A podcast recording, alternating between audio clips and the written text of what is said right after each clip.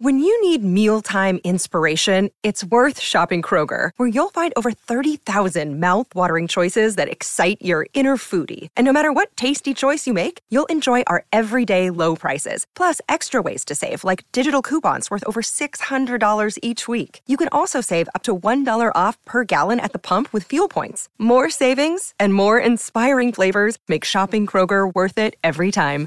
Kroger, fresh for everyone. Fuel restrictions apply. Another day is here, and you're ready for it. What to wear? Check. Breakfast, lunch, and dinner? Check. Planning for what's next and how to save for it? That's where Bank of America can help. For your financial to-dos, Bank of America has experts ready to help get you closer to your goals.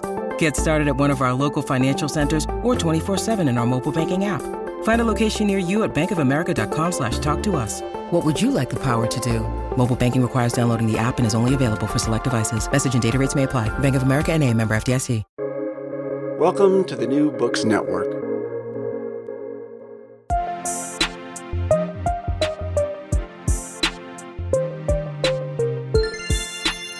Hello, and welcome back to Novel Dialogue, a podcast sponsored by the Society for Novel Studies and produced in partnership with Public Books, the online magazine of arts, ideas, and scholarship. I'm Emily Hyde, one of the lead hosts and producers of this podcast, and I'm here with my co host and co producer, Chris Holmes, to kick off season six. This season, we're interested in exploring the weirdness of novels. We've assembled a group of novelists who write weird fiction and critics who are interested in the weird in all of its forms. Chris? Our regular listeners will know that each season we bring you conversations between writers and critics, but we're starting this themed season with a special mini episode. Emily and I are lucky enough to be chatting today with Kate Marshall about the concept of the weird in literature. We have organized six episodes this season, each of which invites a novelist who, at least from our perspective, is weirding the novel in form and content. We have booked some household names like Jeff VanderMeer, author of Annihilation and the Southern Reach trilogy, and Lauren Groff, a favorite novelist of Barack Obama and author most recently of The Vaster Wilds. You'll hear from last year's Booker Prize winner, Shehan Karunatilaka, along with Phenderson Djèlí Clark, whose fantasy world building breaks all the rules in wonderfully weird ways and Tom Comitta, whose uncategorizable The Nature Book contends with all four seasons oceans, islands, jungles, outer space, grasslands, mountain ranges, and deserts. So, to help us prepare for all of that, um, we have asked Kate Marshall, friend of novel dialogue and expert on weirdness of contemporary fiction, to join us. Kate is Associate Professor of English at Notre Dame, where she teaches 20th and 21st century media, literature, and communication systems. She is the author of Corridor Media Architectures in American Fiction and the author of the forthcoming book with the incredibly fabulous title Novels by Aliens, Weird Tales, and the 21st Century. Um, look for it this fall from Chicago she is, as much as any critic working today, engaging with the genres and the technologies of our contemporary state of weird. So, Kate, welcome and thank you for being here. Thank you. I'm glad to join you. So, you have a very particular take on the weird in relation to um, contemporary novels, and that has to do with their interest in kind of the non-human or really their like long longing for non-human forms of narration um, non-human novels if that even makes sense um, but before we get there, um, what made you choose the phrase weird tales in your title? You're a scholar of American literature, and that phrase goes way back, at least into the early 20th century. So, what's that history there? That's a great question. And it's really where I started the project. I was thinking a lot about contemporary fiction. I was looking at writers who were considering themselves part of a new weird. And I wanted to ask what the old weird was. And so I started looking. And when I first started to ask the question about the old weird, and I even started thinking in a multinational tradition, I started focusing a little bit more on the American tradition, especially because when you first start to ask what the old weird is, you land on the weird tales. The weird tales describes a pulp magazine popular in the paratexts of modernism in the early 20th century that featured writers who were interested in cosmic horror and interested in the non-human that have problematic racial legacies like H.P. Lovecraft, um, but also a long-standing genre influence into the late 20th and 21st centuries. But I didn't want to stop there, partly because the story got a little bit longer. And I asked whether the old weird, meaning the old weird of the weird tales, might have an older weird, and it certainly did. If you look at the weird tales, they're full of stories of Poe and there's an interest in things that we would categorize also in the transition from the romance to realism in American fiction. And I started thinking about what Greil Marcus called the old weird America as well, and thinking about what other kinds of cultural forms inform the weird. And the weird, you know, has a longer literary history too. You can go back to medieval literature, you can go back to the weird sisters of Macbeth. And importantly for me, as the weird was developing into a kind of more popular form in the early 20th century, it was also doing so next to developments that I've always found very fascinating in American naturalism. And so when I tried to think about what the literary history of the weird was and what the old weird is, it became really important to me to also locate moments in the history of realism where you see genre starting to torque in relationship to pressures of horror or ways of thinking about materiality that are a little bit strange. And so it's just as important for me to look at Poe or Edgar Rice Burroughs, who's famous for the um, figure of, not, of John Carter, for example, as it is to read Stephen Crane and Frank Norris to understand how you get to the weird in the 21st century.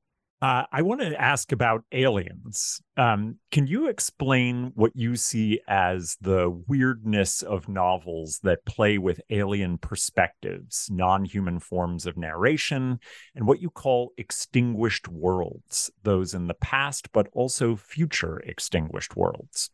When I'm talking about novels by aliens, I'm not talking about novels that are narrated by people from outer space, although I do like those kinds of novels quite a bit and read a lot of them. They come up occasionally in the book. When I'm thinking about aliens, I'm thinking about what is the perspective that, with a certain degree of frequency, you see in 21st century fiction that is housing an attempt to think outside of human narrative constraint.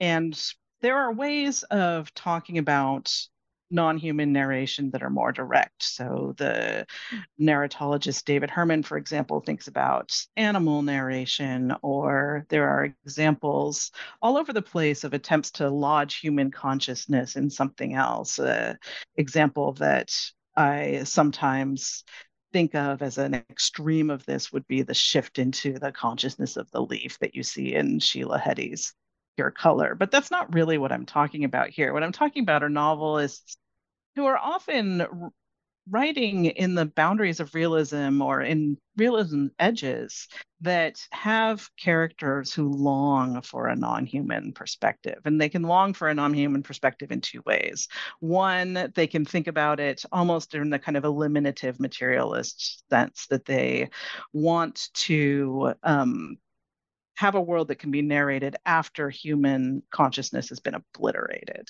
How do you narrate a world when narrative itself is a human thing? How do you narrate that world without a human perspective? And what happens to narrative if you try to do it? Or it could be a kind of perspective that is more lodging consciousness in everything. And so you have characters or narrators or narrative perspectives that want to put consciousness up above the planet or they want to lodge it in the landscape. It's something that I often turn to a preface that Roberto Bolaño wrote of Blood Meridian, which is a little bit older than some of the other texts that I talk about, where he talks about the narrator being silent and paradigmatic and hideous, and that the narrative has room for everything but human beings. And so there's a speculation that somehow the landscape itself can narrate the novel. And so the alien is is that? It is a way of thinking about exteriority that has limits but can give us a way of understanding what these more subtle experience experiments in point of view or perspective are that have been really generative for writers working in what might otherwise be thought of as a more realist vein especially in the 21st century weird for you is more a feeling or um, a longing or mood than it is a genre, although you also are interested in that long history of, of the weird as a genre. Absolutely. The long history of the weird of the genre is very important, and that genealogy is very important. So, what are the weird texts that make the weird of our moment possible? But the weird becomes a kind of a way of turning genre, what we would otherwise call genre, into something more like mood in the 21st century. Hmm. Oh, that's really fascinating. Are you familiar with Seeming Human by Megan Ward? It's a title I know, but not well. She is very interested in in the idea of of thinking about artificial intelligence as a way of describing not what's artificial or what seems artificial in a novel, but what we see as in, in, some way relatable in a novel may in fact be operating in with the same kind of artificiality. And I wonder if that can as AI, uh, and I wonder if that artificiality is is a little bit like what you're talking about in terms of something alien. It is. There's a way that you can think about a lot of texts that are also interested in that kind of perspective. And Ishiguro's Klara and the Sun is important for this. Uh, I would also point to Elvia Wilk's Oval, I think, works with this a little bit too, that there's a way of thinking about that kind of its artificiality is also a way of describing the non-human. It's been of interest before our current ways of engaging with generative AI, but it's something that I think is also important for how we understand what a literary engagement with that kind of language generation or understanding also of perspective and intention and consciousness would Mm. I, I, did want to ask about one novel that is directly about aliens, but which I think is kind of longing for a new kind of association and perspective on these things from the human side. And it's by a, I think she's Norwegian, Olga Ravn, The Employees. Do you know this? Do you know this novel? It's one that I'm planning to read next week, mostly because it's also short. I've been doing a lot of work on novellas, but I haven't actually read it yet. It's on my shelf. I, I think for me, the thing that's so remarkable about it is it. I, I think it, it it eschews entirely any way of describing an an alien form that I've encountered in in in written form or or really in in kind of popular media as as well. Nothing um, nothing is comparable in a way to human either consciousness or form and so it's just this totally disorienting weird experience of encountering something that feels alien. So i was i'm interested mm. in that kind of like it's less about the aliens and more about that we feel alien and that seemed closer to what you were you were trying to do. Yeah it sounds absolutely perfect. I wanted to ask about one kind of um, you know large sort of sub theme that I've I think we've touched on a little bit, but and that's um, how the weird is related to the climate crisis and its representation in novels, or you know, as many argue, its inability to be adequately represented, especially in you know what it seems like a, a regular realist novel. Um, that's definitely going to be a topic that will come up um, with our novelists in season six, and it's sort of um, sort of struck me that one of the ways that um, you're thinking about the weird and weird tales connects to the climate crisis is the fact that we, I think the etymology of the word weird kind of brings in the idea of fate. So, you know, Macbeth's weird sisters, they know what's going to happen. Like they, they know how it's going to all go down.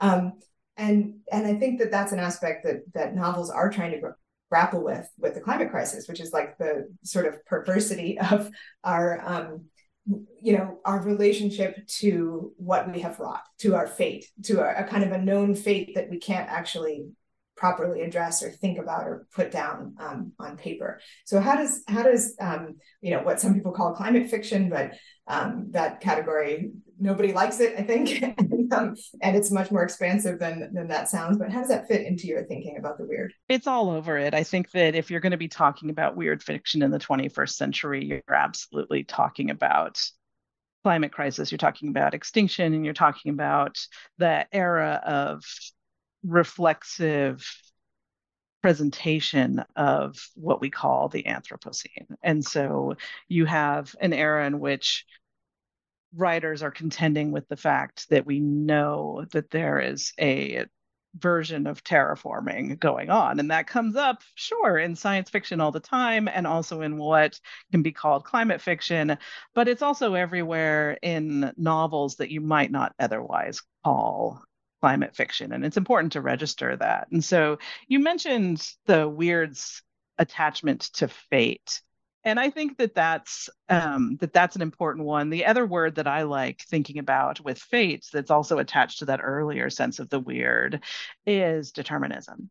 And to weird can be to determine as well. And that's a kind of word that I often will talk about if I'm teaching a genre class on naturalism, for example, is that these are earlier forms of fiction that will give you a way to think about what kinds of determining forces are at work and also how that might change in as a genre moves later on in centuries of literary production especially when you think that of something like the environment as something that's also human generated. But the question about whether the climate crisis is something that can be represented is most that is most famously engaged with in Amitav Ghosh's The Great Derangement. And I think that that's the account of the representation in fiction of the climate crisis that I see cited the most. And it's a fascinating book that provides so many great ways of understanding both literary engagements with the climate crisis, but also with ways of understanding larger geopolitical and historical formations. There is a concern that I have, though, that Ghosh says that you can't represent it, or that not that you can't represent it, but that realist fiction of the 21st century has not represented climate fiction because it's focused on the bourgeois individual dramas that are so popular in literary fiction. I, as a reader of 21st century literary fiction, I don't think that that's true. I think that literary fiction in the 21st century has an engagement with genre, which is where Ghosh thinks you can house engagement with the questions of scale and larger questions about geology that might shift into horror or shift into speculation. That I think you see happening when texts that might present as realist engage with genre, with horror, with questions of scale and geology, questions that it would be tied to ideas about science and the outside. I think that if you look at novels by writers that Ghosh would call literary fiction writers, these are novels that are written by prize winners. In especially the second decade of the 21st century, you would look at Colson Whitehead, for example, um, whose zone one is one of the best ways of thinking about scale and climate in that decade of the in that decade of the 21st century that I know. And that's a text that is working with genre, but also has plenty of realist tendencies in it. And I think that you could look at a lot of texts that have that kind of genre hybridity in them. And you can look at the history of literary prizes in the 21st century and find a large number of examples of texts that aren't condemned. What he his phrase is that genre con, is condemned to the outhouses of literary fiction. I just, and i don't think that that's the story that i that i see in the 21st century. And i think that recognizing that story might allow us to attend to what the role of thinking about either climate crisis or more subtly about the kinds of materialities that are at question when we start to come up with concepts to dealing with it. And I think that the weird has been very good for that. You see things like discussions of the of weird weather or other kinds of ways that the weird operates in culture that can be related to those issues that having a robust idea of what the genre is i think can help think about what those mean today I think that's exactly right. I mean, just the novelists that we've lined up for season six, genre is a major topic of conversation, but it's also I couldn't even characterize this this group of novelists based on the the genres that they write. Um, uh, one at least one book is I would say just genreless. I have no idea how to describe it. Um, so that that's really helpful to thinking about how you know we English professors histories of you know study histories of the novel. We're really um, grounded in the history of the realist novel and of the literary realist novel. But there, as you show, that has not even been the dominant, you know, consumed and read novel going all the way back to the 19th century. And and I think that's starting to be more kind of accepted and and like seen on the ground in podcasts like this and you know in um, course syllabi and and prizes as well as you say first, I, I want to thank Kate Marshall so much for having uh, this conversation with us to set the set the terms for engagement with the weird as we go forward into this very wonderfully weird season. So thank you so much, Kate. Thank you for inviting me. And thanks, as always, to Emily, uh, my co producer for this season. And we'd like to thank the Society for Novel Studies for its sponsorship, Public Books for its partnership, and Duke University for its continued support. Hannah Jorgensen is our production intern. Connor Hibbard is our sound engineer, and Rebecca Otto is our social media intern. Check out past and upcoming episodes featuring Ocean Vuong, Mariana Enriquez, and Jeff VanderMeer. From all of us here at Novel Dialogue, thank you for listening. And if you like what you've heard, please subscribe on Apple, Spotify, or wherever you find your podcasts.